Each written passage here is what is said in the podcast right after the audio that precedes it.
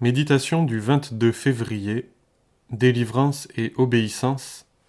Le texte est dans 1 Samuel 15, versets 22 et 23.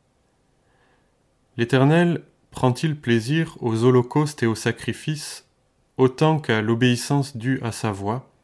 En vérité, l'obéissance vaut mieux que le sacrifice, la soumission vaut mieux que la graisse des béliers, la rébellion est aussi coupable que la magie, la résistance est semblable au crime de l'idolâtrie.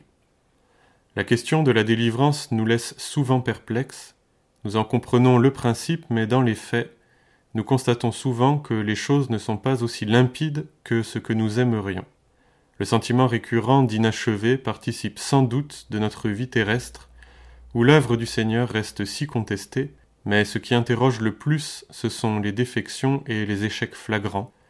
Devant les scandales, certains finissent par se demander si la véritable délivrance existe. La parole de Dieu serait-elle donc caduque? Dans ce climat d'interrogation, il semble nécessaire de rappeler un principe essentiel. La délivrance permet l'obéissance mais n'en dispense pas. Jésus a obéi pour nous, mais pas à notre place. Le drame de celui qui est pris dans les liens du péché réside dans le fait qu'il ne peut pas s'en séparer, il est prisonnier. C'est tout le sens de cette promesse magnifique. L'Esprit du Seigneur est sur moi, car l'Éternel m'a donné l'onction.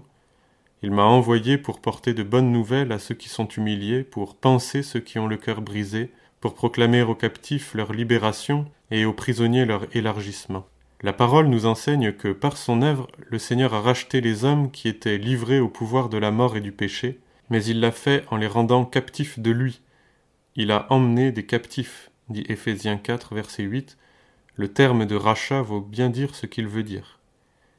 Par l'œuvre du Seigneur, nous ne sommes donc pas libres dans le sens où nous pourrions désormais vivre à notre guise et faire ce que nous voudrions, mais libres car pouvant enfin accomplir la volonté de notre Dieu, ce qui est bon, agréable et parfait.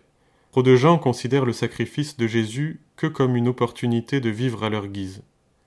Ils font du message de la délivrance quelque chose de magique, et ils le dénaturent et renient ce qui en fait la puissance, ils le discréditent ainsi et découragent leurs frères. Pour nous-mêmes, croyons au Seigneur et suivons celui qui a été obéissant jusqu'à la mort. Ainsi nous accorde-t-il, après avoir été délivrés de la main de nos ennemis, de pouvoir sans crainte lui rendre un culte dans la sainteté et la justice, en sa présence tout au long de nos jours.